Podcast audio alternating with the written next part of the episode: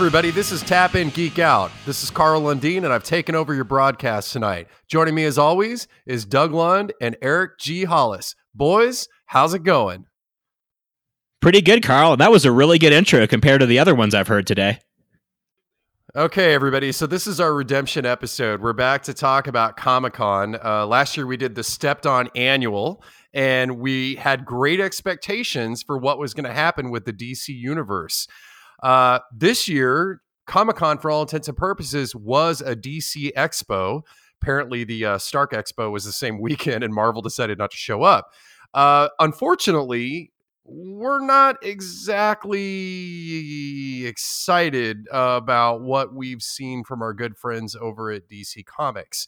Uh, we're going to talk a little bit about a couple of the different trailers that we saw this season. We're going to talk about the digital streaming service that DC is about to take a giant shit with. And then we're going to turn it over to Eric and Doug to talk about the Godzilla movie because I fucking hate monster movies. Really? Oh God, I fucking hate them, dude. Fucking hate them. I think they're stupid. So that's a whole that's a whole nother box of crazy to unpack later. Uh, but I guess the first thing I want to say is that none of us were particularly excited about what we saw at uh, Comic Con as far as the DC universe. Is that is that something we collectively agree on? I do. I'm going to disagree. Really? Okay. So this this should be good. We'll we'll get a little bit of back and forth on this thing. Um, our our big three tentpole things that they gave us were Aquaman, the launch of the DC streaming service, and of course the Shazam trailer. Um, we've got some stuff to talk about on each one of these three fronts, but which one do you guys want to talk about first?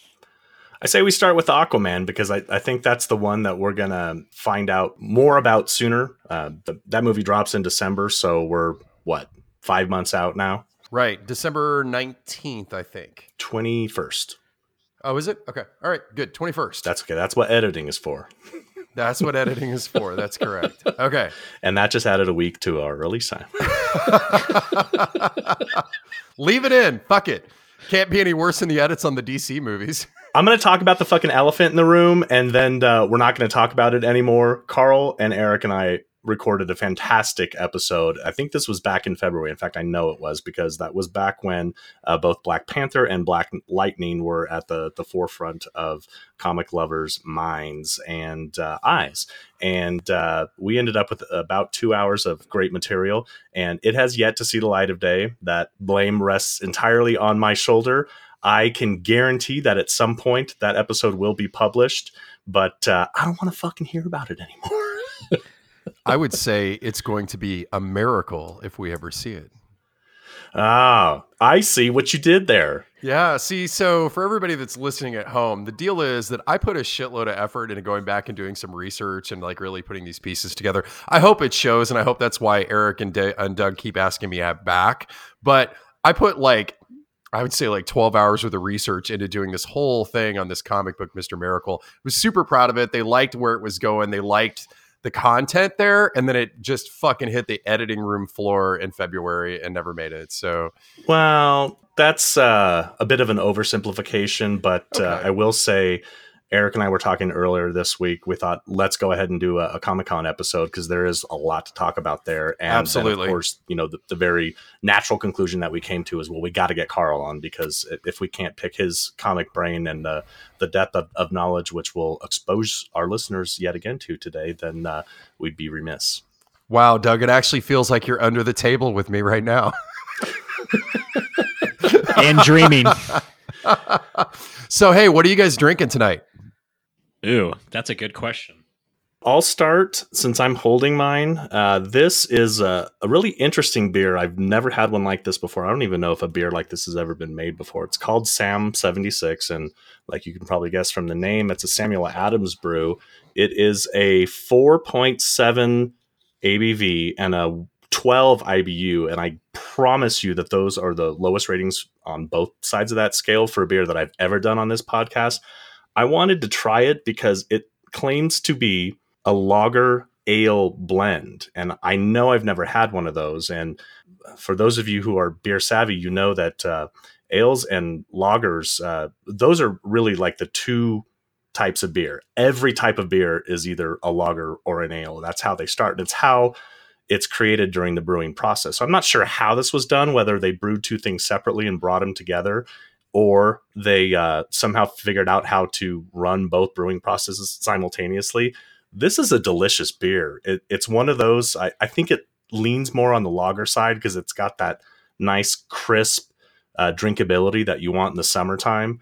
Uh, not really heavy on the alcohol, but even though it's only in a 12 IBU, I really get the hop uh, essence that that I like. I'm going to go right out of the gate here and give this one like a, a 4.25. Pretty bold there. Not only, uh, I think, first uh, Sam Adams beer we've ever done on the cast. Maybe. I'm not sure. We've done so many now that I'm starting to lose track. Sorry, not Sam Adams. Boston Brewing Company is their official name. I should know. I own stock uh, that I bought a long time ago they were very popular brewery when I was in college. They were one of the first beers that you could get that wasn't Budweiser and Coors. It's good to hear that that beer is good, and I hear that that recipe, the seventy six recipe, supposedly is an old recipe. Does it say anything about that on the can? You know, it might, but everything is written in this like old timey script, so I, I can't even really tell what it's saying. Can you? no, Pursuit of Happiness. I think that's actually Samuel L. Jackson beer. It'll get you drunk. That was terrible. that was really bad. We're going to gloss right over that. Eric, what the fuck are you drinking tonight? I am drinking. Um, I've never had this brewery before. I figured they were from Colorado. It, I should learn to read because there's a little little thing that says Tampa here, but Cigar City Brewing. Cigar City. Cigar City Brewing. Never heard of them before, but I picked up their Guayabera Citra Pale Ale. I'm a big fan of the Upslope Citra Pale Ale that uh, is from Colorado. It's a great beer. This is okay. It's a 5.5. I didn't like the first sip of it, but uh, I liked it as I finished it. Will I pick this up again? Probably not. Solid 3.75 for me for flavor. Will I get another Cigar City Brewing beer?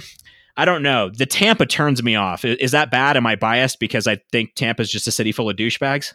Yes it doesn't make you wrong, but it does make you biased. Well, then I, I guess I, I, am biased against Tampa. My sister lived there for a year. I went out and partied in the Tampa scene one night, and I was very disappointed with just, you know, in general. I thought it was a city full of douches. So sorry, Tampa. You've got pretty decent beer, but I'm not a fan of your town. Carl, what the fuck are you drinking? I'm drinking a summer beer which is uh, kind of a departure for me. You guys are used to me sticking to the the harder stuff like a bourbon. Um, but when the summer rolls around, I, I, like to lighten things up a little bit. And and my summer beer is is probably not quite as exotic as anything that you guys drink. This is um, this is straight out of Manhattan, Kansas. In that we used to party at this bar called Rockbelly Deli, and Rockbelly made these summer beers that were um, a shot of vodka, lemonade and then you finish it with a beer and then you pour it all over ice and um, they're absolutely delicious. And we would sit at that bar all summer long, drink those things till about one o'clock in the morning, and we are all lifeguards. So one of us always had a key to the swimming pool. So once all the guards were good and drunk, we would go break into the city pool and swim. So that's just always been my summertime alternative to bourbon. Um, love them. And so since I made it, I give it a five because it's fucking tits. So there you go. Sounds like a good drink and a good story to go along lovely. with it. You you know who else swims in swimming pools? That Aquaman. nice. Nice. I am impressed. I may be a little rusty on my transitions. That might be the best one you've ever done. That might be the best one you've ever So let me uh, let me let me ask you, Carl, out of the gate. As soon as I watched the Aquaman trailer today, I saw where they were going with the origin, and Aquaman's getting bullied at an aquarium, of course, and a shark rushes towards the side of the glass. Now, I only know Aquaman from barely in the comics, the shitty video game, and uh, the Justice League series from the 70s. Is Aquaman's origin, was he a human like the rest of us and then realized he was Aquaman? Is that how it worked? When I watched the trailer, the first thing that I started thinking about is that as much as I love this medium, I'm wondering if we're all starting to get a little bit of superhero fatigue. And and here's the reason I say this. when you think about the classic superhero myth, you know, the, the idea of really it, it moving above even superhero genre, that there's what, Doug, seven stories, right? There's only seven original stories, right? I think that's right. That's right. Right. And some people argue there's as few as three.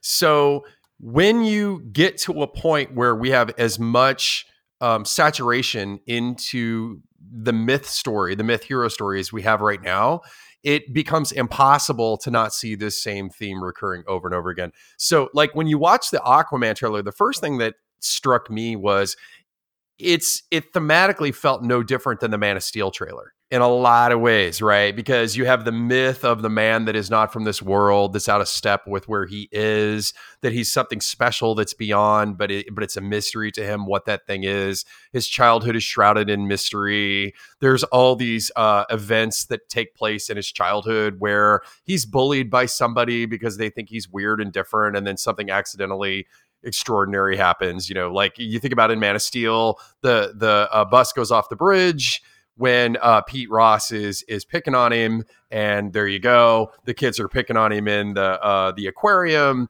It's the exact same components. So the first thing I think is that you, you, we need to recognize that there's probably a little bit of superhero fatigue that's going on, and that's true for everybody, even those of us that are diehard fans, because the myth story is identical hero to hero as you start these different origin stories. So that's kind of step one in answering your question. You know, step two in answering your question is really more of a deep dive into Aquaman's background. I see what you did there. Yeah. The story on this is that his father was a lighthouse keeper right? Which is which is just genius. It's it's got such a romantic quality to it right? And that one night he rescues this woman that's found you know in the surf whatever and and nurses the woman back to health and falls in love with her. And it turns out that this woman is in fact the exiled queen of atlantis. And so she stays with him for a period of time and they have a child together. And the child of obviously is Arthur Curry, who eventually becomes Aquaman. And then, depending upon what canon or what time period you're hearing this story and there's different reasons that explain why the mother is eventually gone but eventually she's gone. So he's left kind of in the same circumstances as Kal-El that you know there's something different there's something special about me i don't know what it is nobody's being straight with me telling me what's going on and so i'm the outsider with a chip on my shoulder because something's off and i know nobody's telling me what's actually happening here I like that you did the Aquaman origin story in uh, you know like roughly two and a half minutes, and I'm hoping that uh, DC follows suit there. yeah, yeah. I I think so. My chief concern with this movie trailer is the chief concern. No, well, okay, fine, sure, trailer. Let's give him the benefit of the doubt. My chief concern with this movie is my chief concern that I've always had with reading Aquaman as a comic book. And so let me let me make this dissection here, okay? Aquaman as a supporting character in a Justice League story or something like that, it always works. And the reason that it always works is because nine times out of 10, they're not in the water. You know, he's just a badass that's doing shit on land or in space like everybody else is, right? Uh, the water stories work when you need to do kind of a solo mission for him or whatever, and that's okay. But when you do the Aquaman book, where every single month we're telling an Aquaman story, there's some stuff that is practically never addressed that is is visually distracting and I was hoping that the people making this movie would have the insight to correct or deal with that stuff as they chose the direction for telling the story. And the first of which is like why do you have things like blankets and chairs and shit like that in a sunken city? And they, you know what I mean? Like that sounds crazy, but seriously, like, like if you read the comic book, there'll be like a some B cut scene where Mera, his girlfriend slash wife slash queen, whatever, is brushing her hair underwater. I'm to warn everybody. I'm absolutely to be playing devil's advocate today I didn't see any blankets or chairs necessarily in this trailer. Now, I, I and and I, you didn't see any bubbles when they were speaking either. ding, ding, ding, ding. Why do you need bubbles to to speak? I mean, if if you're underwater, you're clearly you're not using lungs. So does everybody just lip read? Is that the thing? They're all just lip reading. You would presume since they can breathe underwater that they have some mechanism for producing sound underwater, you know, like all the other aqua life does. Or why wouldn't they just communicate telepathically like he does with all the other goddamn fish? I get it. It's hard to make a movie that way. But look, here's here's my point. And I and I and I get it. You know, we're kind of joking and kicking this shit around. But the point is that this nerd conversation that you and that the three of us are having right now is a very serious nerd conversation that should have taken place amongst the directors and the producers that wanted to bring this film in the first place to figure out how you were going to tackle these basic problems. And it didn't take place. And so it looks stupid. And I feel bad saying that because I really want this movie to be good. And I, I, I want to come back in December and eat my words on this one. But I just, I can't reconcile the fact that they did not take the basic steps that were necessary to deal with some of these problems, like people's mouths moving and you hearing audio and there's no bubbles and no clear explanation for why we're either hearing you or why your mouth needs to articulate for your telepathy to work right here would be my counter argument to that. You've seen Doctor Strange, right? Sure. We can talk about a lot of elements in that film, but I'm going to zero in on one. At one point, Strange ends up in the middle of fucking space when he's doing his uh, showdown with Dormammu. I think I said that right. That motherfucker ain't got a spacesuit, and uh, he still didn't seem to lack for oxygen, and uh, you could still hear him talking. And none of that shit should have worked in the vacuum of space, but did you have a problem with that? No, and you and you bring up an interesting point. So one of the things about um, the Aquaman book that is is is explored fairly significantly in the book, but is not really explored outside of that within the larger context of like the Justice League and that kind of thing, is that there is a lot of magic that's that's built into the history of Atlantis. And you know, to your point, Doug, and, and and to mine, I hope to be disappointed or I hope to be wrong. You know, maybe we get like a really good magic explanation that puts all of this in context to where, you know, even though we're underwater, this thing is still going to work where you can sit in a chair and we can talk to each other and all the rest of this. My point is is that uh, you're either willing to give the movie a shot or you're predisposed to hate it. And by the things that that you're saying, I think you fall into the the latter crowd. I mean, I loved Wonder Woman, but yeah. there was definitely a part of my brain when she was uh what what was the name of that scene? Um No No Man's Land, I think it was, where she was crossing the battlefield and it's right. like how, how all the bullets going towards her wrists and not towards yeah. like her ankles or or her eyeballs and But you uh, get one of those. We'll give you one of those in the movie, but the whole movie can't be that. Well, I mean, at the end of the day, Wonder Woman is a Greek goddess, right? And that's deep mythology. That that right. is so far right. it's so distant from the the really kind of practical MCU type approach to like, you know, we're going to try and ground this as much as we can in reality, but at the end of the day you still just have to fucking accept that these are based on comic books and you have right. to suspend disbelief in order to to really enjoy them. I, I think this you're right trailer is getting uh, a lot of shit, and I think it's for the wrong reasons. I think there is shit to be given, but uh, ultimately, I think my position on, on this one right now is we know exactly what we're getting with this iteration of Aquaman. It's not the comic book Aquaman by any stretch of the imagination. He doesn't look like him. He doesn't talk like him. Right. And you're right. He is a supporting character, but uh, DC for some reason decided to do a, a, standalone Aquaman film before Flash, which I think was a, a very bad decision because I think that character is so much more charismatic and there's so much more story that you can tell there. But since they're doing it, they're obviously trying to have some fun with it, right? That, that was the sure. first thing that I noticed out of the gate, um, and it's because we haven't talked about Shazam yet. It was, it was, the first film that I'd seen in a long time that looked like it really wanted to have fun in the in the DC Entertainment universe. And sticking to the comic books, I thought Black Manta was spot on. Oh, Costume, yeah, everything. That's the yeah. one thing. I, he's one of my favorite villains. I did like that part of the trailer. I, I thought they did well with Black Manta. And again, we can debate this all we want, guys. They already have all of our money. Oh, totally. so they, right. Right. They don't they don't care about mm. us. And and here's the thing, you know, I think one thing that I want to want to note in terms of my criticism of all this is that there I think there's a larger theme that's at work here with with respect to me anyways is that you guys know me man I I bleed DC comics so if I'm the one that's going uh come on guys that that to me feels like it bears a little bit more weight because I'm I'm always willing to go to bat for these guys because at the end of the day, I think that their stable of characters and their stable of villains are are just better. I think they're fundamentally better. So my my beef with this is not that I think it's stupid. My beef is there are clear problems that I think are, are not addressed that you would have gained so much credibility out of the shoots if you could have addressed those things up front. And the answer to me like was really simple with Atlantis, right? When you're in Atlantis, it's pressurized.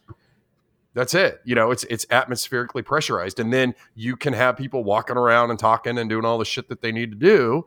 Uh, and and we don't have to have these stupid fucking debates about floating telepathy conversations. You know, you just solve that problem out of the shoots. Um, but that's but that's just me. What did you guys think about Atlantis? By the way, I just wanted to, you know, we got like three or four seconds of it. Did you guys like what you saw? Did you think it looked good CGI wise? Whatever. It's all CGI to me. I've only seen the trailer once, to be fair, so I didn't really catch it. Uh, did you think it looked crappy?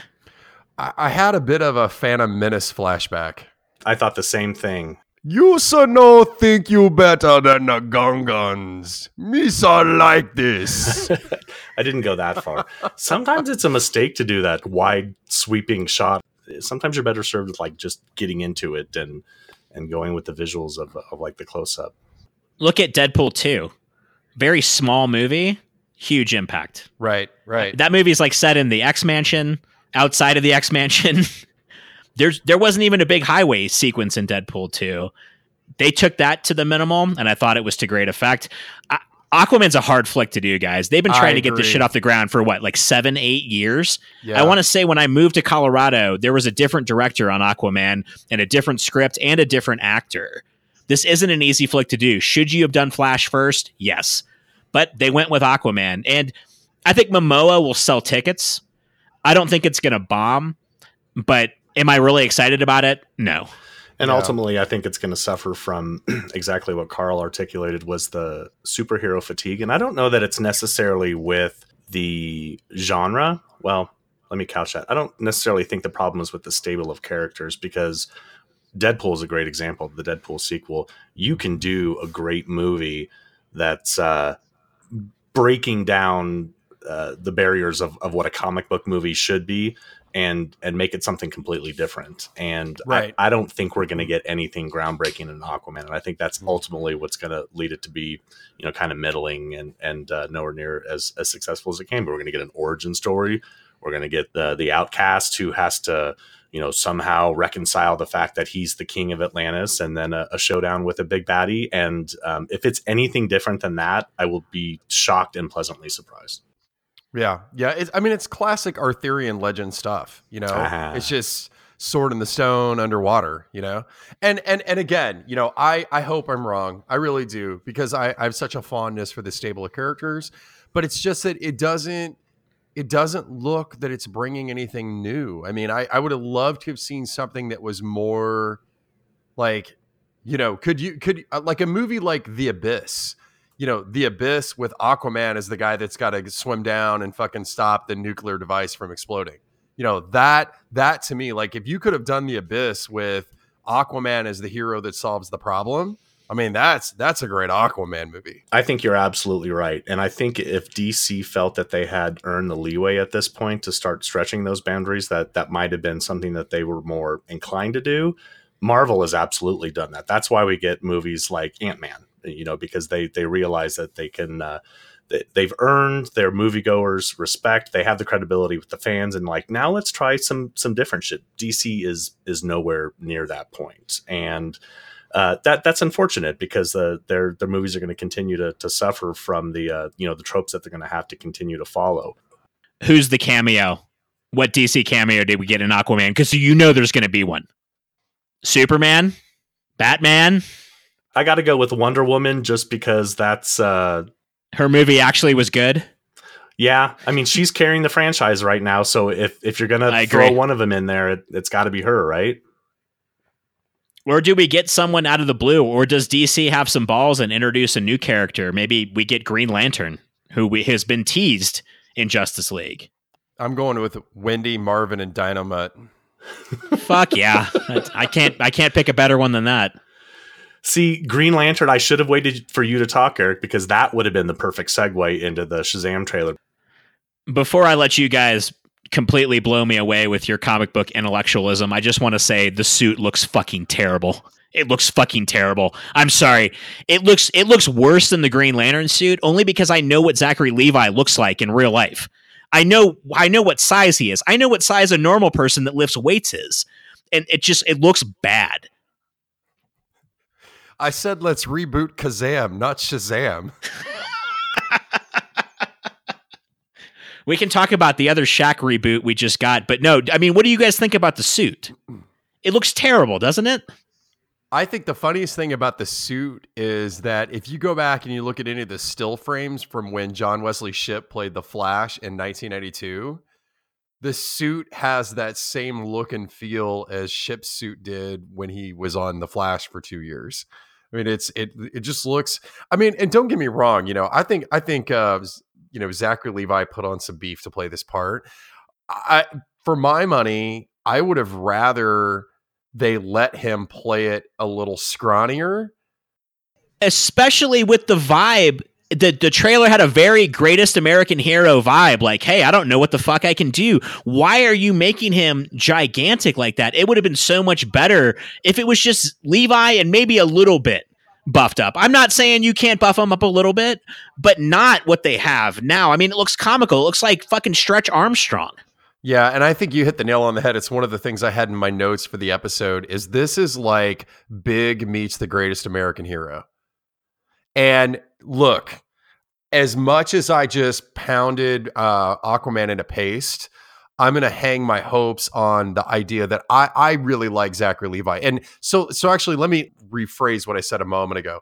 To me, this is um, Big meets Greatest American Hero meets Chuck. And make no mistake, the biggest reason he got this part is because he proved that he could play the dope that was a superhero doing Chuck. And and and I and I recognize that. And so I'm like, and I and I like Chuck. I really enjoyed it. I thought it was a fun, lighthearted show. And it was it was good, good entertainment. So um, for my money, I really hope that he can successfully pull off doing Chuck in tights, basically. Cause because I love that show and I think it's a great concept, you know? I guess I watched the trailer after Aquaman and I was like, oh, another bullying story, except this time the guy gets beat with a crutch.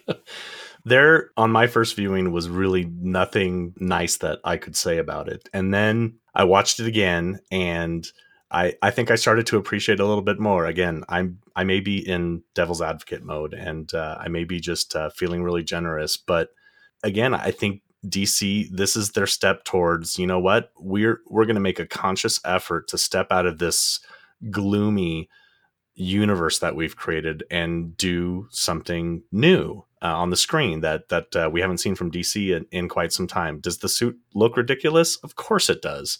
Um, is that by design? Can it be any other way? There's no way that all of the people that were involved in the production and the the costume design looked at that and said like oh my god that's fucking awesome i can live with the foam rubber suit but i do think that um i have a i have a challenge for tap in geek out that we need to try to get like some kind of a write in petition going to see if we can go back and have the cgi removed for the Lite-Brite um chest piece because i can live with everything else about the suit other than the Lite-Brite chess piece uh, if we could get that taken away, I could live with it. Here's the conclusion that I came to ultimately, and if this is how it plays out in the movie, then then you can chalk one up for Doug. How old is Billy Batson? It depends canon wise. If you're talking about this movie, he looks to be about 16, I would guess. He's really supposed to be about nine or 10 um, in the in the traditional comic book version. I thought he looked maybe a couple years younger, but put yourself in that headspace. You're a kid that uh, is gifted with all of these powers and it, maybe the suit and his look is a manifestation of that youth like he decides what he looks like when he takes that form consciously or or subconsciously and if you think about what a kid thinks a superhero looks like that's what he's trying to do and that's the best that he can do and, and maybe if he had another 10 years on him that he would look a little smoother and a little less bulky, and uh, it wouldn't glow so bright. But uh, this really looks like what a kid's idea of what a superhero should look like. And I'll tell you what, man, you know, you in 90 seconds just fixed it. You know, as kind of a, a, divergence from this topic area, I'm big on this idea that they need to develop this council of nerd at DC where they grab a couple of like minds like ours that like they turn out a pile of turd like that and then we can give them 90 seconds of dialogue here and there and here and there that basically fix whatever it is that they've broken and uh, I have I have some ideas in some other areas. Like we joked about that whole thing with Ant Man the other night that I said the guy could have been a trillionaire by you know just shrinking trash instead, right?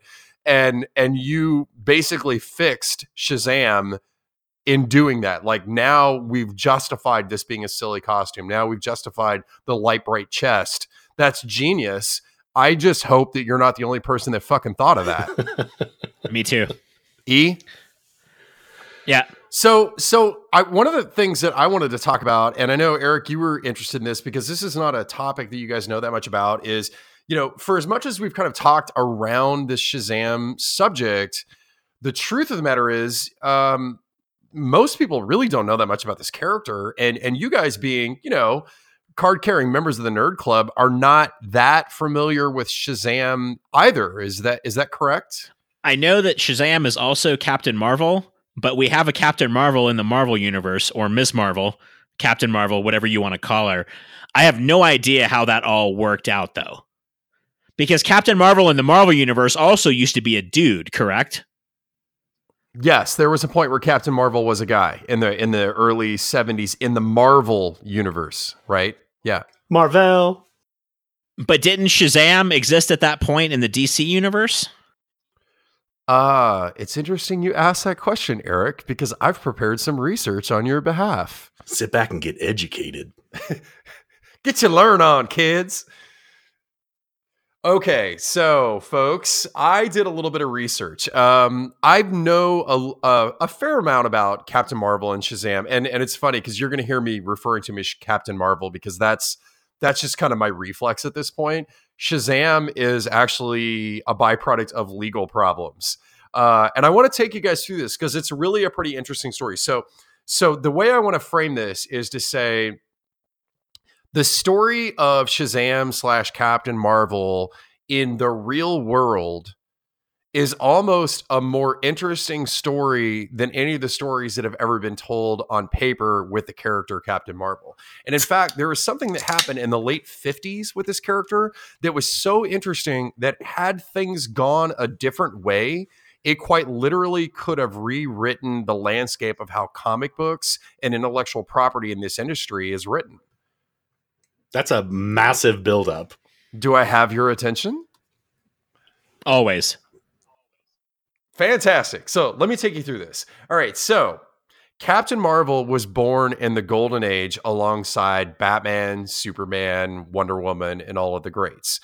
At that time, though, there were a, a, a, variety of different competing comic book companies. Obviously, you know, DC and Marvel were the shakeout that took place with all these companies 20 plus years afterwards but in the early 40s late 30s i mean there were there were tons of these companies that were competing against each other and they were cranking out this stuff like pulp fiction basically right so there was this company called fawcett comics and in 1939 captain marvel was published for the first time and the character was created by, by Bill Parker and CC Beck. Uh, the only significant contribution that these guys ever made to the comic book industry was Captain Marvel, and the reason is because Parker was actually conscripted in a military service about six months after the character was originally invented.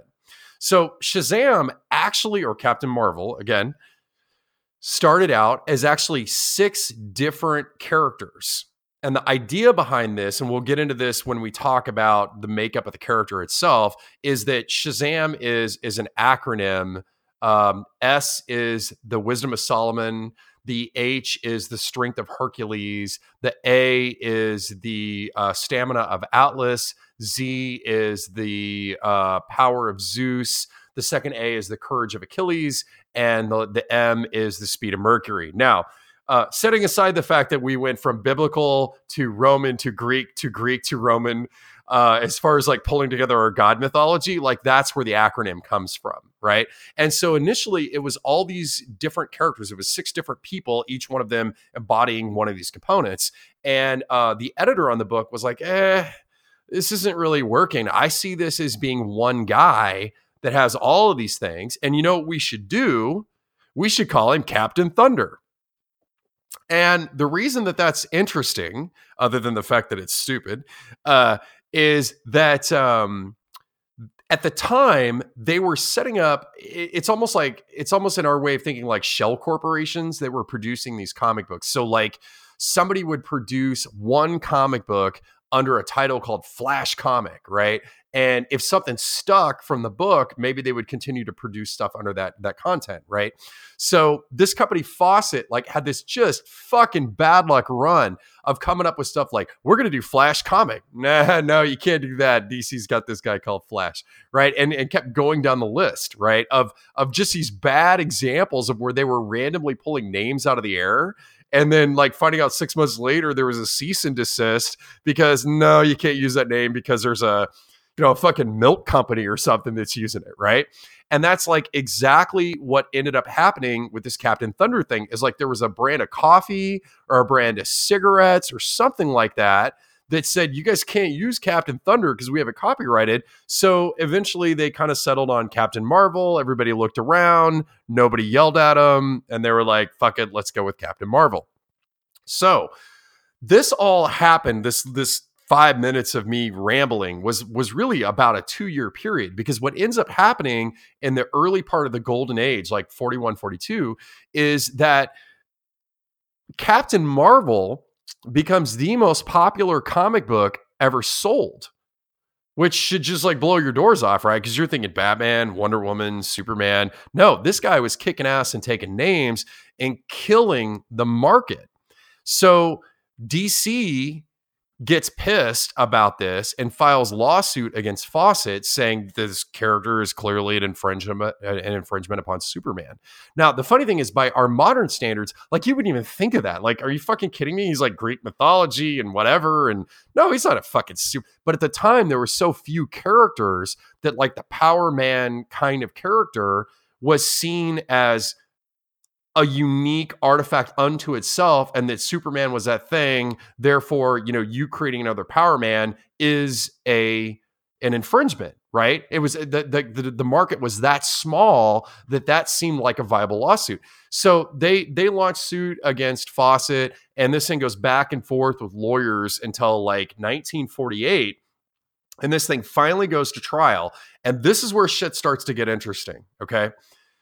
So the judge says, yes, this character is an infringement upon Superman, and you need to cease and desist. However, they also found that there were instances of where DC Comics had let their copyright lax or lapse on Superman because the copyright symbol was not put on some of the daily comic strips. And because DC had let that lapse, it negated their ability to go after Fawcett over Captain Marvel. Wow. Because in a sense, yeah, like really interesting shit, right? So this is getting decided in a courtroom in 1958. I mean, that's that's crazy or i'm sorry 48 i mean that's amazing that this stuff was going on at that level right so of course you know dc you know so essentially they they they side with fawcett right and DC says, well, fuck you guys. We're going to appeal this up to a higher court. So it gets appealed to a higher court. And in this higher court, um, the judge says, yes, Captain Marvel is an infringement upon Superman, but not in the way that you think. And this is the part where it gets really, really interesting. Okay. They say this because, and I, and I want to read this to make sure that I get this right. Okay. The appellate court uh, retried, and the judge found that while the character wasn't an infringement, the specific stories or super feats could be. As a result, the matter was sent back down to a lower court to decide. So think about that. I want to read this again, right? The specific stories or super feats could be. Now, what that means is you've decided that symbolically super cer- certain plot mechanisms, certain acts of heroism, lifting a car above your head, blah, blah, blah, blah, blah, could potentially be considered an infringement. Now, if that's the case, then what the fuck does that do to the rest of the medium? Because all of this stuff is trope to begin with, right? Right. Even at that point. Now, this is the you uh, you barely miss the bullet part of this, okay? So this gets sent back down to a lower appellate court and at that point Fawcett's like we're fucking done, man. We're not we're not doing this anymore. We'll cease and desist. We're done right? So the case never got decided. And the reason that's relevant is because it never created precedent for any other comic book companies to go after other comic book companies based on this premise of specific stories or super feats. So let's just sit back and think about that for a minute. Can you imagine what that the medium would have died? Well, yeah, we'd only be able to do one bullying scene. yeah. I mean, you wouldn't have even gotten a Shazam trailer because Aquaman would have already gotten it. Or, or shit, Spock got bullied. That's what that scene reminded me of, by the way. I was like, this is just Spock.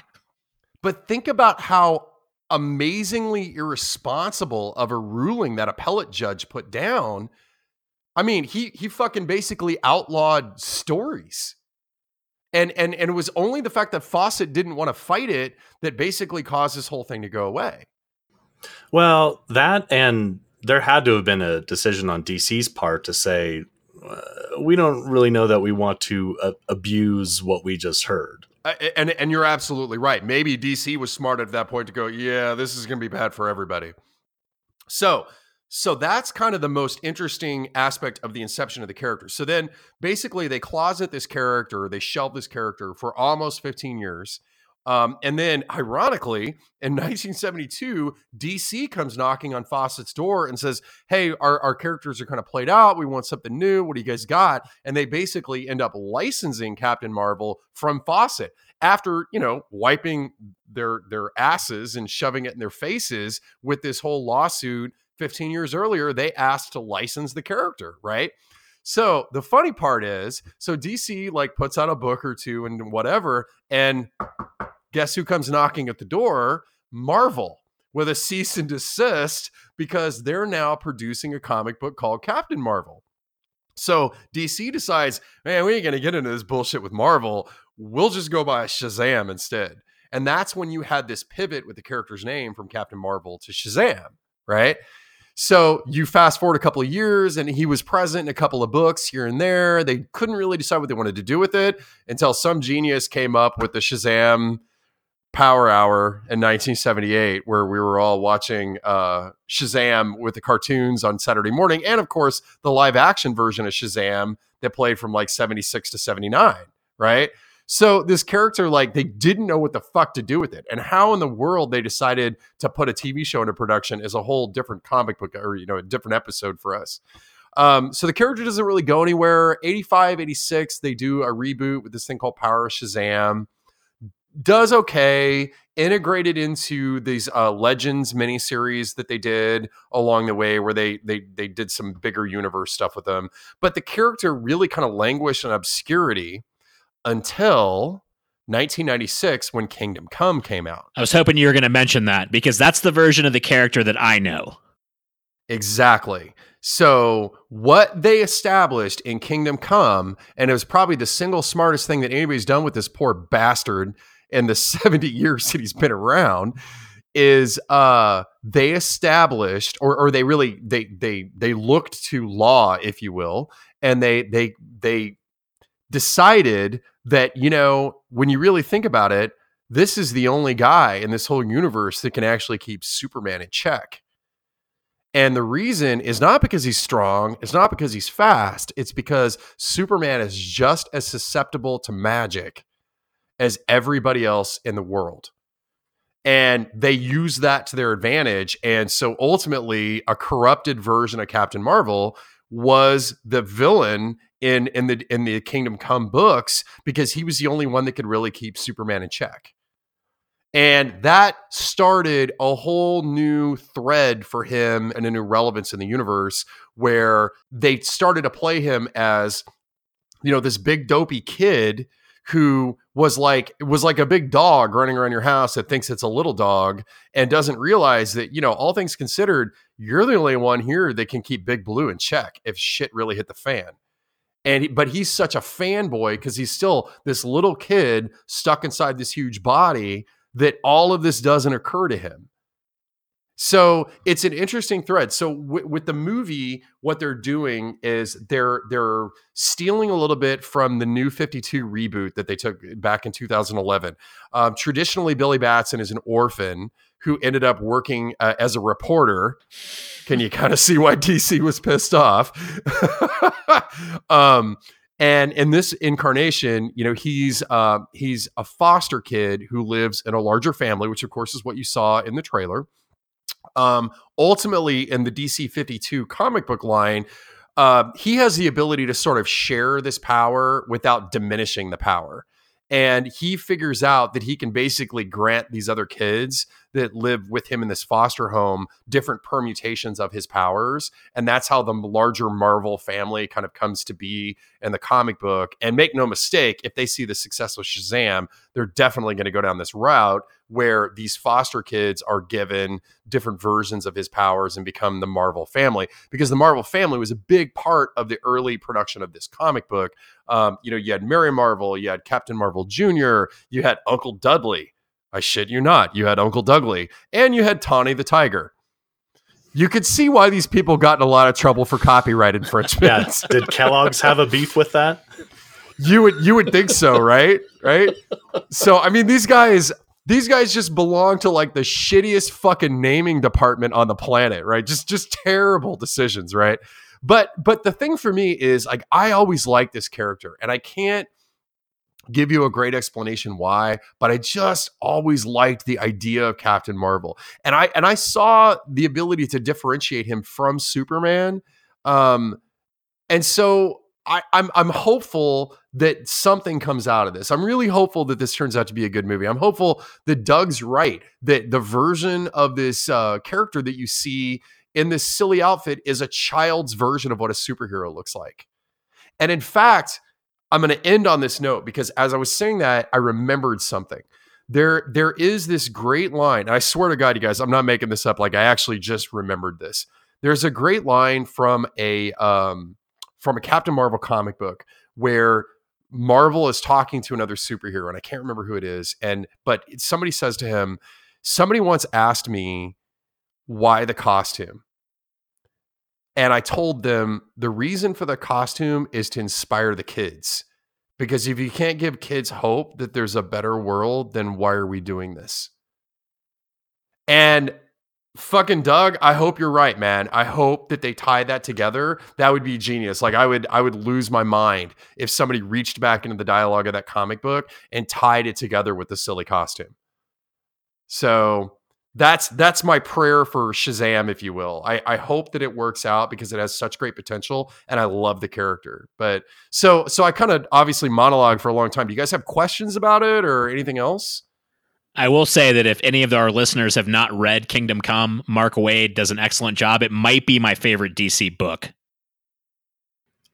I would point out that I hope everyone was taking notes because uh, there will be an exam at the end of the episode. I'd like to point out that I only had to research about 20% of that. That's why we love you, Carl. I can't go to college and take a class in comic books, but I can talk to you, Carl, and that's just as good.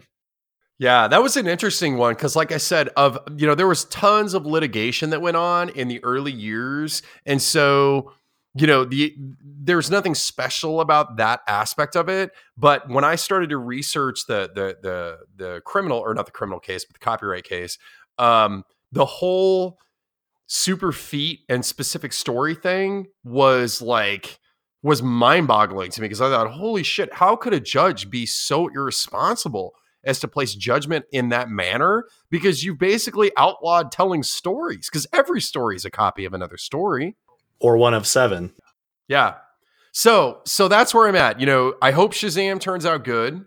Uh, I hope you guys enjoyed the background on the character Captain Marvel slash Shazam. Um, I really hope fucking the Marvel Captain Marvel just takes a shit. I, I do. I I, want to win for DC, and I hope Shazam is the win uh, for DC, and Captain Marvel takes a shit on for Marvel. I think if they can spin it right and get the word of mouth going early, that that they have a chance. And this is not knowing anything about what the actual movie is going to be like. But uh, I, I'm like you. I I hope that this new direction is what uh, wins them some fans and respect back. Yeah, I do too. So, what do you guys want to talk about now?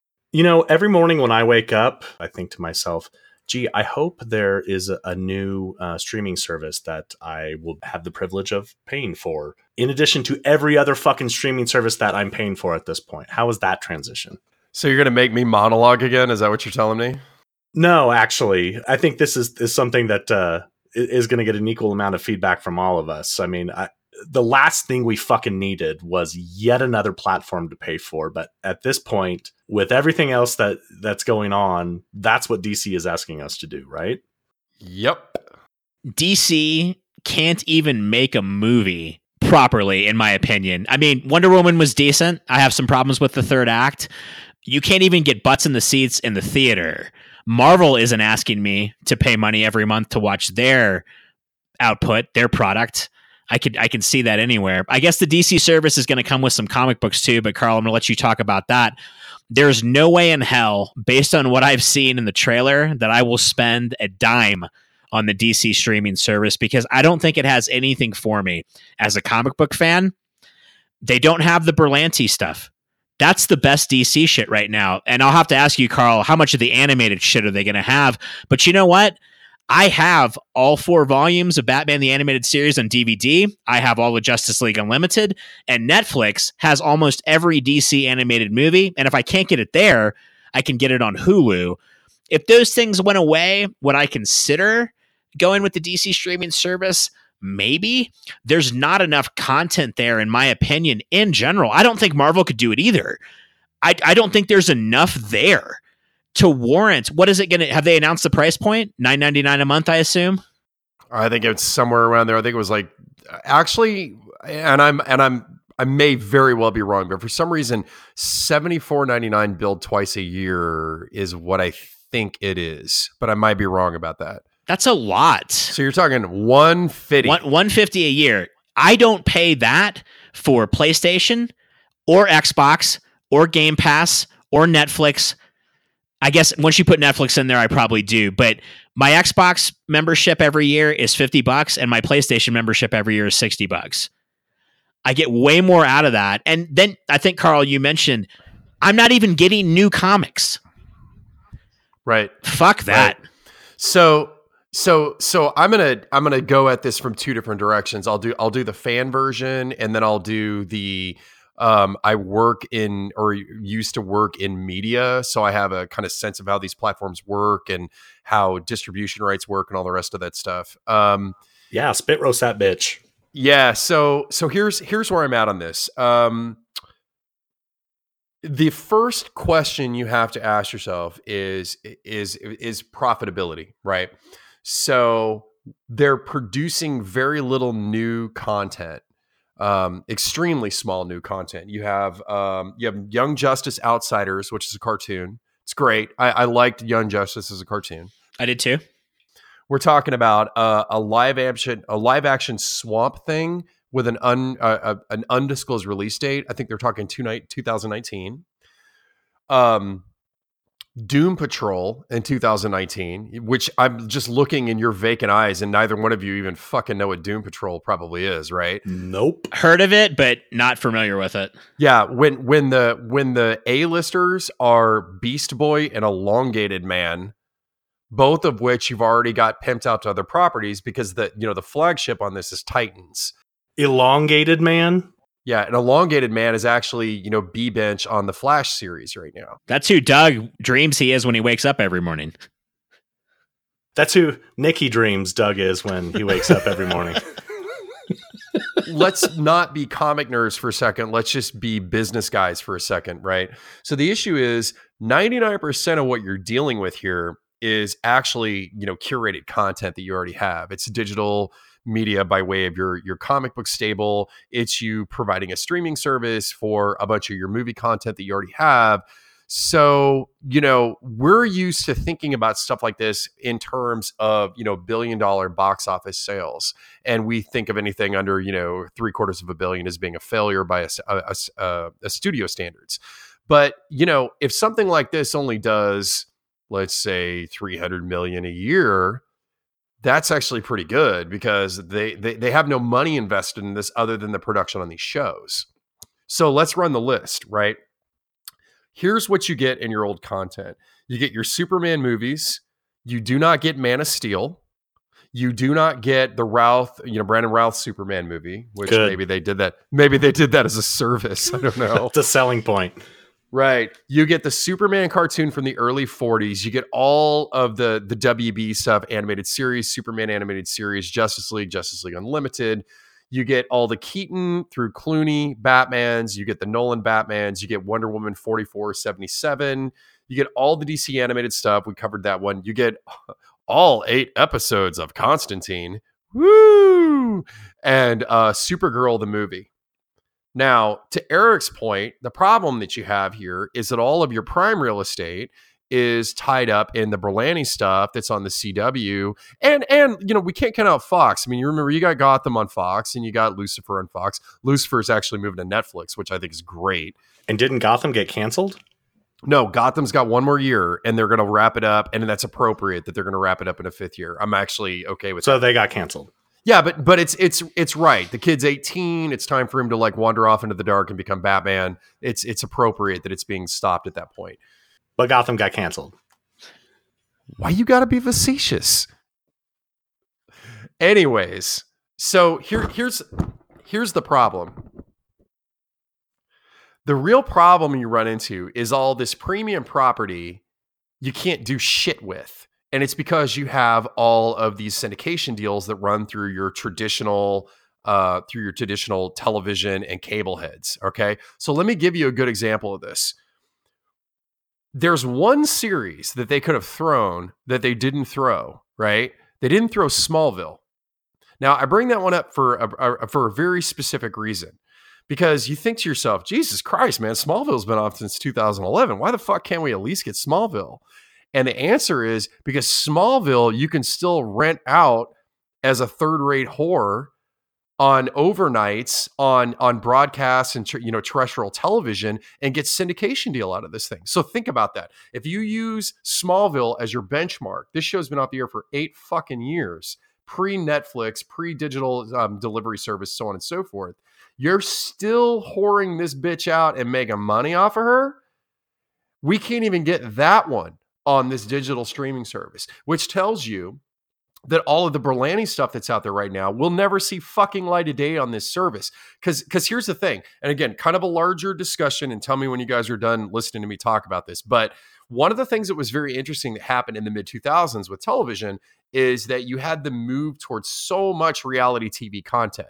And reality TV networks fucking love reality TV because it costs them nothing to make this stuff, right? And that's great for them. But the problem is there's no resellability on it. That's why you still see like like Big Bang is still the most coveted thing in syndication to get because it's the fucking only thing out there, right? So you need 5 seasons to get enough content before you can be syndicated.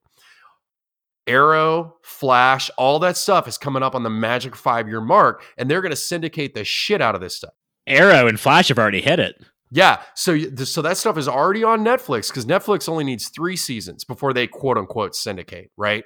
But but normal broadcasters expect at least hundred episodes before they'll syndicate stuff. So your first run at these horrors at a top level horror house is Netflix. Your second run is once you hit 500 episodes, and then you sell this motherfucker to everybody that's out there for daytime programming, right? And then your third run is like overnight terrestrial broadcast stuff where you're really hitting the bottom of the barrel, like where somebody like Smallville would be right now, where you're doing like antenna TV and that kind of shit, right? But but like I said, even Smallville, you haven't that's not available, which means somebody in traditional syndication is still making money off this. Smallville's on Hulu. Yeah, because they, they they found a distribution and they're making money off of it. So So the idea that you are creating this superhero nexus of content for DC, where you're going to be able to see all this incredible DC content over the last 20 years, is fucking bullshit. They're not going to do it because they're going to make so much money in their traditional distribution mediums that it won't and, and those people are going to be like fuck you guys. You can't run this on your platform your streaming platform. It's not going to fucking happen. We will not take it in syndication if you guys do that because it's not worth shit to us because the people that are going to watch it are the people that would be watching your distribution platform so you're going to start seeing this massive war of platform over distributed content. And this is a great example because with such a, a, a, a drought of syndicated content out there in the world, this Berlanti shit is like, I mean, people are chomping at the bit to get this to move it to TNT, to TBS, and all these other places. And there is no fucking way DC is going to give up the golden goat and not distribute all this shit for um for syndication. It's just not going to happen, which means your service and this is where I'll end my my rant, your service 10 years from now, think about that. Your service 10 years from now may still not have Arrow, Flash, Supergirl, all the rest of that shit that's playing now because that's how long those fucking syndication deals go. Who the fuck is going to pay for this service? You guys are two of the biggest DC fanboys I know. Are you guys going to buy this? Absolutely not. That's all you needed to say at the board meeting then. If you two aren't going to spend money on this, what the fuck? Doug might be saying yes here there's a possibility that I might. And I'm not sure where to start with this one because Carl talked about a lot of different aspects from this. I mean, there's the business model, and then there's the reality of uh, content distribution. I have never worked in broadcast, so I don't know exactly how long these deals that they cut for syndication last, but I, I just have to assume that they're not in perpetuity. But they last as long as you're still making money off of them. It's that simple. Right. But making money through syndication may not necessarily measure up to making money through a direct subscription model. And I think that's where DC is going to dip its toe in the pool and find out exactly how uh, attractive they can make a service like this. You glossed over the animation studios as just kind of like a passing point. If I sign up for a DC streaming service, that would be the reason why. Because right now, they churn out what, three or four good properties every year. Okay, great. Great. But let me ask you a question. What makes you think that out of the shoots, they're going to distribute that content to that service? Oh, I'm sorry. I thought you included that in the list of stuff that was planned for no, launch. No, no, no, no, no. No, the back library that they have will be there. But you think like, you know, Gotham by Gaslight or whatever that came out a couple months ago, you think they're going to put that up in the first year? Fuck no. Because it goes from sale to rental to um uh it goes to a net Netflix distribution platform before that thing is played out to where they'll do anything with it. So that's what DC's going to do. That's what it does today because that's where DC makes money. If DC has a built-in user base with a streaming service that that they're establishing over time, you know, fast forward 3 or 4 years, they they drop a new property, if they know that they like Netflix does with original content in particular, like announce a certain title, you see a spike in subscribership after one property every time. And, and, you get to know every time we do something that's in in this realm or this genre or whatnot, then we can count on another, you know, X number of subscribers signing up it, now granted it's going to take a while for that service to become sticky but there absolutely could be like a, a point of critical mass where it makes more sense to use it to drive subscribership on their streaming service than just sell it away to the highest bidder like they're doing right now you make a, a, valid argument from the perspective of somebody that understands like digital content and that kind of thing. Yeah, I've got one more that's way more important you guys understand that the DC has to do this, just like pretty much any content producer has to do this. And the reason is is because of assholes that instead of going out and buying the, the $20 DVD when Hush drops pretty soon here, they go out and they download it off the internet and they don't pay a fucking dime for it. What stops you from doing that once their network comes out? Nothing. You know, I used to think that was true.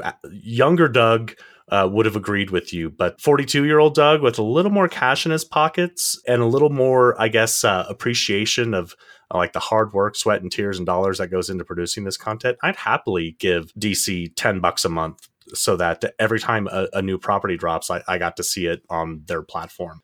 Again, if you look at the the piracy side of it, and you look at the fact that really the model that we're heading towards is a collection of lots of different content providers that provide you just their realm or, or niche of content for uh, X number of dollars or, or month. I promise you guys, in in five years, you're going to be signed up for a, a dozen plus streaming services that cater to your particular tastes here's the key DC streaming service should get the Karate Kid. It's their property anyway. Give me Cobra Kai and done. I will I will spend money on their service.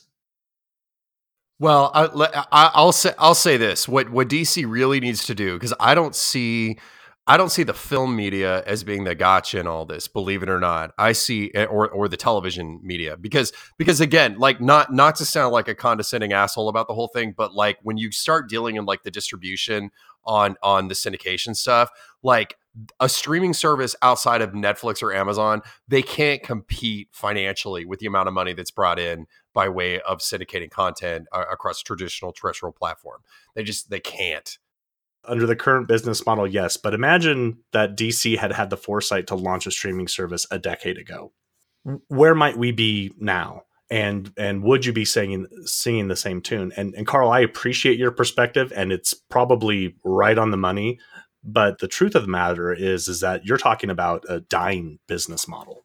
It's a dying business model, but at the same time, people don't think about how deep the the budgets go in order to create new content like for television for instance that you know you think about something like like big bang and syndication right now you know big bang and syndication is paying for television shows that you haven't even watched yet because of the amount of money that it's bringing into the studio that they're putting in their war chest to be able to figure out what the next move is and everything else and that's that's the part of it that's that, that's different than most people like i said that don't that aren't in that area, like that's you think, well, we'll get a million people and they'll pay twenty dollars a month. I'm like, dude, twenty million dollars is like the, like half of what they paid for the distribution and syndication rights on the show, let alone what they get when they like ship it out to each of the different markets and what each respective market makes for it. I mean, the dollars and cents for streaming service versus trying to uh, pimp these products in a traditional model, like the math doesn't even line up. And and here's the thing, right? At the end of the day, like we're not. Well, all, all the point that I'm just trying to make is that um, all of this content because you're right, Doug. Had they done this 10 years ago, maybe it would have been different. But it doesn't change the fact that right now, the golden goose is all this content going into a traditional syndication model, which means it's never going to see fucking light of day on this service. I disagree, and and it's for the point that you just made. The golden goose is the content. the The best content is not coming out of network television these days, and it is quickly trending away from those networks being able to churn out good shit. And that's just reality. And you keep mentioning Big Bang, Carl, Big Bang, Big Bang. The reason you do that is that's the only fucking network show left besides NCIS, Miami, fucking Amsterdam, whatever they want to do now. There there really is. I mean, back in the day, back 10 years ago, you could have told me 10 network shows that are amazing. Big Bang is it, correct? Right, right. But that's actually my point though, is that they're the the syndicators are chomping at the bit, waiting for this Berlanti stuff to hit five seasons. The reason I keep saying Big Bang is because there's nothing. That's the point I made about, you know, all the reality TV show shit that's out there, because reality TV has no rewatchability. So they don't get syndication for Bachelor and all the rest of that shit. It's only traditional TV model stuff like Big Bang or you know NCIS or whatever, right? So that's the whole point to this discussion from my perspective is they are they can't fucking wait for all this the superhero shit to hit 5 seasons so they can start syndicating it cuz it's going to be worth so much because there's nothing else out there isn't Flash and Arrow aren't they already syndicated? Um, yeah, f- no, I don't. I think this is season five for Flash, and I think this is season six for Arrow. So Arrow is Arrow, yeah. okay. So Arrow right now can be syndicated, and I think it is syndicated already, but I'd have to look that up to see. But if you had launched those properties on your own network from the get go, then you never have to worry about syndication. You worry about using good content to demand dollars. And that is the business model going forward. And it's what will ruin the, the big three, four networks. I, I promise you And if you have to look any further than Netflix, Prime, and, and Hulu, then uh, and even fucking YouTube, Eric, to your point about Cobra Kai, everyone's getting into the content game and they're using it to drive subscriber growth for their own platforms. So I, I mean, I think we can keep going on this one. I, I think it's a very interesting topic, and and I what I would really like to do is like like let's let's put a bookmark on this one because I think we should come back and revisit this topic. You know, 10, 10 months from now, a year from now, and let's see where DC has ended up on all this stuff. Let's see if they've started to like strong arm some of their syndicated stuff over. Um, because because you're right. I mean, what this is kind of a grudge match now between you and I. Is it traditional content model like what I'm accustomed to through television, or you know, is it an innovative stream model? And and let's see what they do. Maybe DC can pull this off in some way. You know. So one thing I do want to mention on this service because we got we got so into models so fast is the one thing that I'm really looking forward to. If there's one thing that might put me on the fence to consider the service, we're gonna do a a live action Harley Quinn, and it's gonna be from the people that did Powerless on NBC. And I fucking loved the five episodes of Powerless that we got. I thought it was hilarious if they don't cast Anna Faris as Harley Quinn, opportunities completely squandered. I could not agree with you more. Absolutely. I love Margot Robbie, but when she got cast, I was so sad for Anna Faris because I think she could play that role better than anyone. Maybe Tara Strong too, because yeah. she has already played it. Tara's a little older. Well, I guess her and Anna are probably about the same age. Yeah, they're both aging out. Anna Faris is the perfect Harley Quinn if you put a baseball bat in the house bunny's hands, you've got fucking Harley Quinn. I'm glad you mentioned the House Bunny because I think I'm the only one besides you that likes that movie. So I love that movie. That was the movie that made me s- stop hating Anna Faris. Why did you hate her in the first place? I don't know. Why do I hate all of the people that I do? You hate a lot of really cool people, but I I love Anna Faris. I think she's a perfect Harley. When is that sh- show coming out? I haven't even heard of that. I don't know that we have a firm date for it yet, but 26 half hour episodes from the team that did Powerless. So I, I, I yeah, I love House Buddy. The uh, um, that's how I say people's names so I can remember them. Doug Lund. I'm gonna stop beating the dead horse too, but look how excited you guys got about that. That's original content. That's only going to be on the streaming service. It will never be syndicated on network television. I promise you. You're right. To be fair, I got excited because Anna Faris might be in it. Yeah. If they cast somebody else, eh. All they need is uh, the animation studios to keep what they're doing and then start reclaiming some of the old properties as those contracts with the networks expire and uh, then keep building their new content on their own platform. That That's all they need to do. It's an uphill battle. But I agree. And if you think Marvel and parts of Disney and uh, the other studios aren't thinking about doing the very same thing. Disney's already going to do it. Yeah. So let's say one more thing here, and then I'm, I'm sure you guys want to talk about some other stuff. The the the thing that I think they're missing the mark on, because all this stuff about TV and distribution and stuff, like I think it's an interesting topic and and whatever. But at the end of the day, my opinion is the real golden goose, if you can't get a hold of all this Berlanti property stuff, is your comic library. And that's, I think, where they're fucking up the worst is that I think they should be offering like silver, gold, platinum level uh, content to where you can just go through literally the entire digitally scanned library of all the DC comic stuff. And what here's what I would pay for. You know, we're talking about this whole thing. Would I pay $10 for this service as it stands? No. Would I pay 25 to have access to the entire DC library of comic books, including the new stuff that's dropping on a monthly basis? You betcha. Totally. Would totally pay for that. That's completely where they're missing the mark. That's where they're missing the mark. Now, now today. Yeah. Now, what I think they're going to do is that they're, you know, the the I actually actually pulled this out so I could uh so I could read it. What they're saying is the service will also offer digital comic book reader offering what's described as a curated selection of thousands of DC comics from the company's biggest publishing history, blah, blah, blah, from the appearance of Superman in 1938 through blah, blah, blah, blah, blah, blah, blah. Basically, what they're saying is we're going to selectively put content up, which is probably like programmatic delivery that's going to drive you like promotional content towards new shit they've got going on that they're trying to, you know, like, oh, we're rebooting Swamp Man, so Swamp Man's available to you now, you know, which is fine, whatever. But that basically means they're using their service as a as as a as a promotional vehicle to get you to go buy their new shit. I'm like, eh, not really uh, in, in favor of that. But if they opened up a larger swath of the content, um, I think that would be worth it. But I just don't see him doing that. DC has a swamp man and a swamp thing. Do they have a Captain Swamp? Swamp crotch. Something like that. I thought we weren't going to talk about Batgirl. So for real though, we're at an hour 20.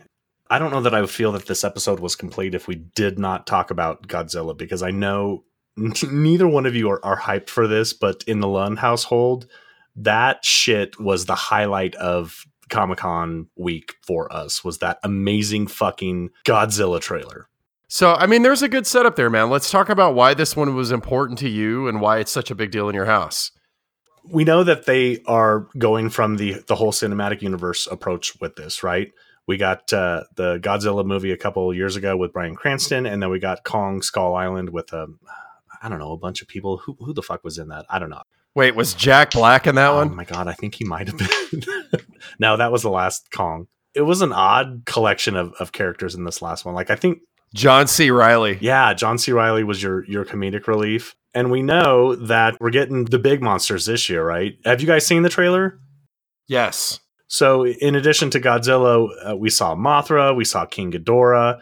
I thought the production value on this, and I have a soft spot for Millie Bobby Brown. I'm really looking forward to seeing her in some new property. It's your prerogative.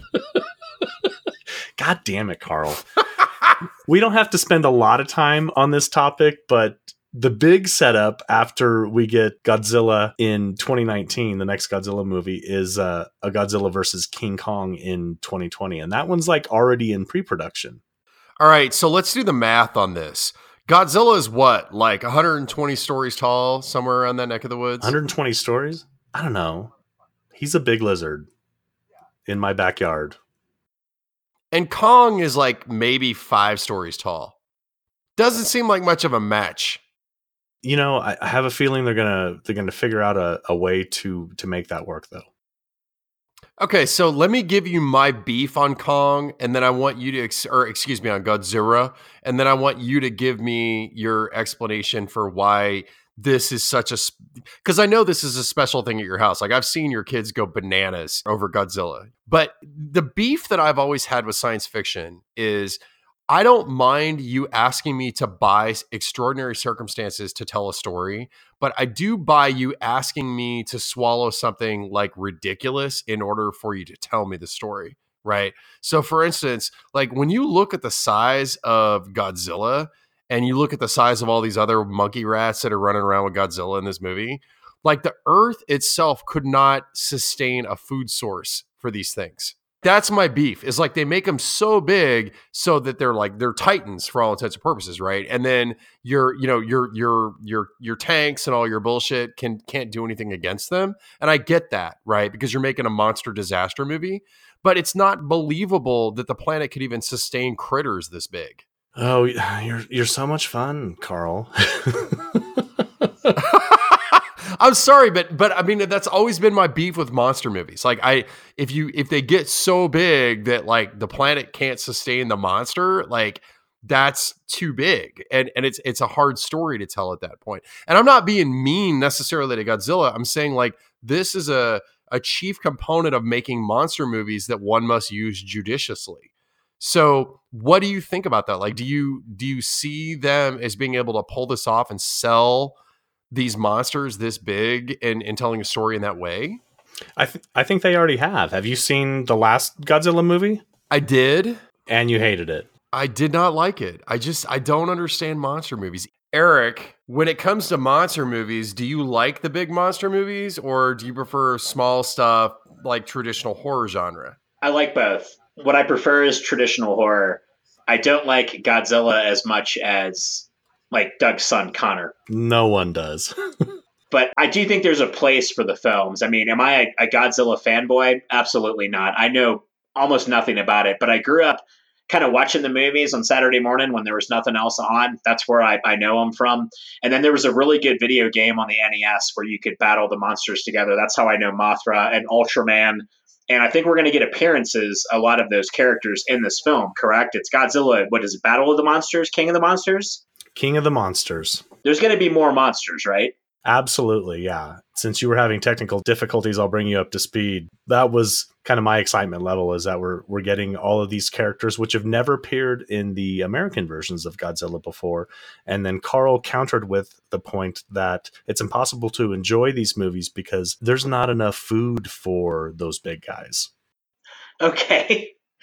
Do they eat a lot of people or No, no, no. So, so my beef was I enjoy science fiction so long as you don't ask me to ignore components of reality that are not eh, that you can't ignore. Like, you know, if you if you have you know ten critters that are fucking four hundred feet tall, there's not enough food on the planet to sustain them, right?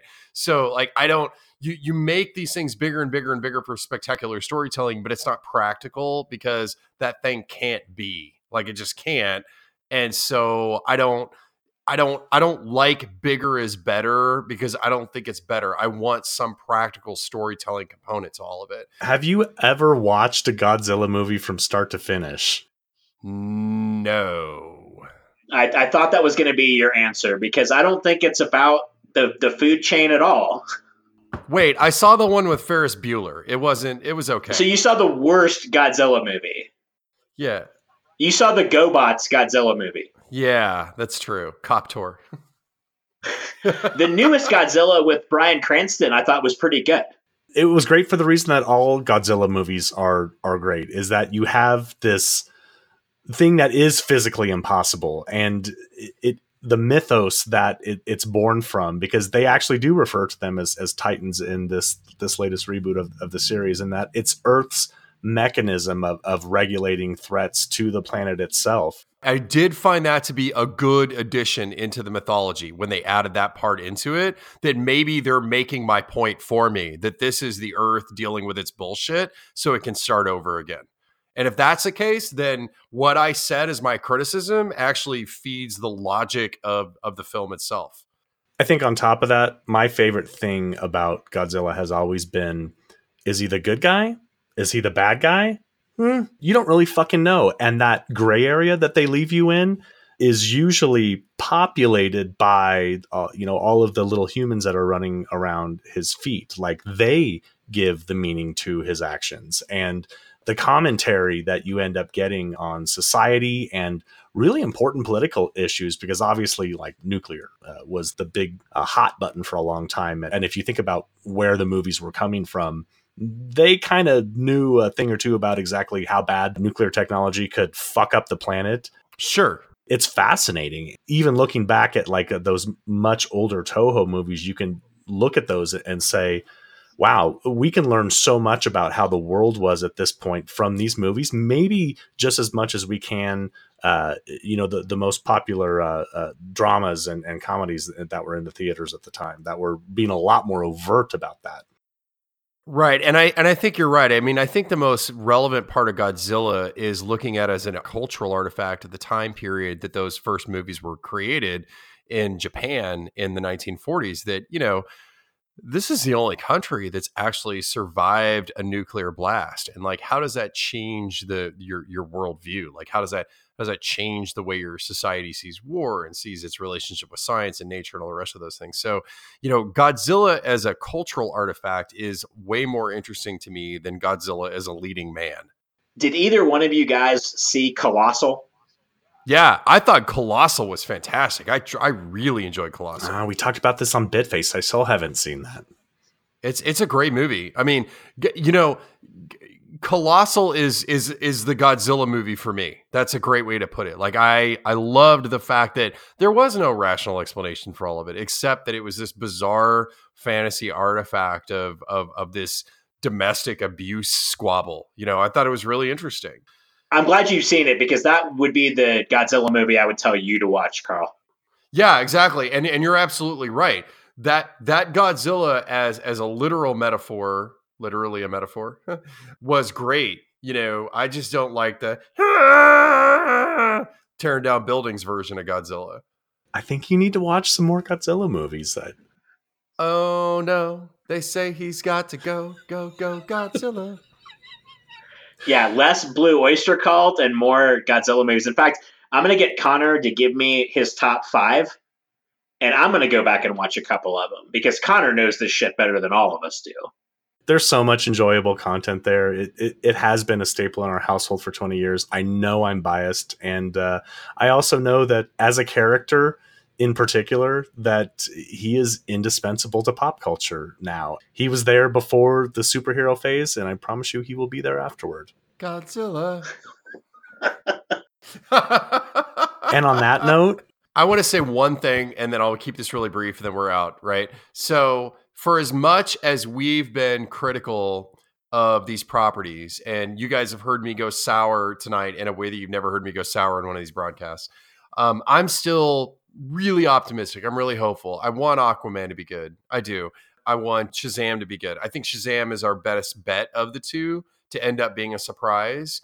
And and you know, I'm really fascinated with this this conversation we had about digital rights and and subscription services and all the rest of the stuff. And I really want to come back and revisit this topic in in 12 months and see where they're at with this service. Um, these conversations we have about all this stuff, and especially when we tend to go negative, they're not about us no longer loving this stuff. It's about us demanding something better from the people that are curators and creators of this content. So when we're shitty, it's not that we're shitty because we don't like it. We're shitty because we basically have master's degrees in these subject areas and we have the right to critique what is being produced uh, for our content.